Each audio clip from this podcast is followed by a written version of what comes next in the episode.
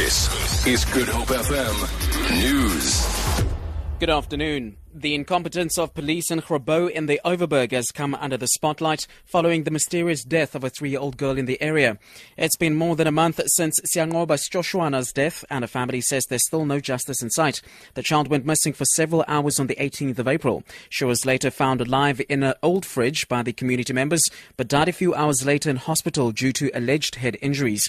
Her grandmother, Peziswa Joshuana, says the police's response to the case is questionable. Police never came back to check the house where the child was found. It was Tygerberg Hospital that called the police in Grabouw for them to come and take a statement. A detective called Peter came and took a statement from us. That was the last time we saw or spoke to him. The ANC chief whip in the Western Cape legislature, Pierre Uys, has been found guilty of contempt of the provincial parliament. Uys was convicted last month for refusing to obey the speaker's order to leave the house. This after he repeatedly disrupted Premier Helen Zille's State of the Province address in February 2015.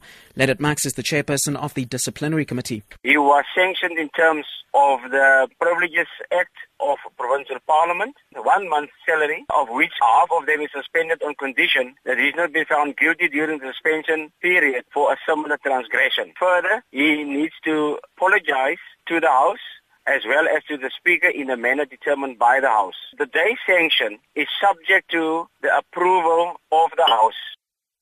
Meanwhile, the DA in the provincial parliament has welcomed the sanction.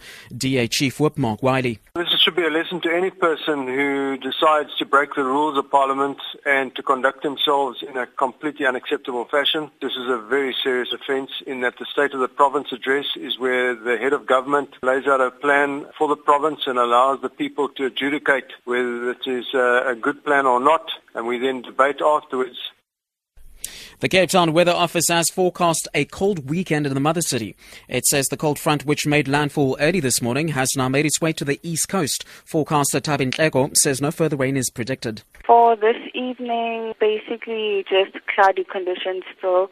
Temperatures dropping down to about a 10.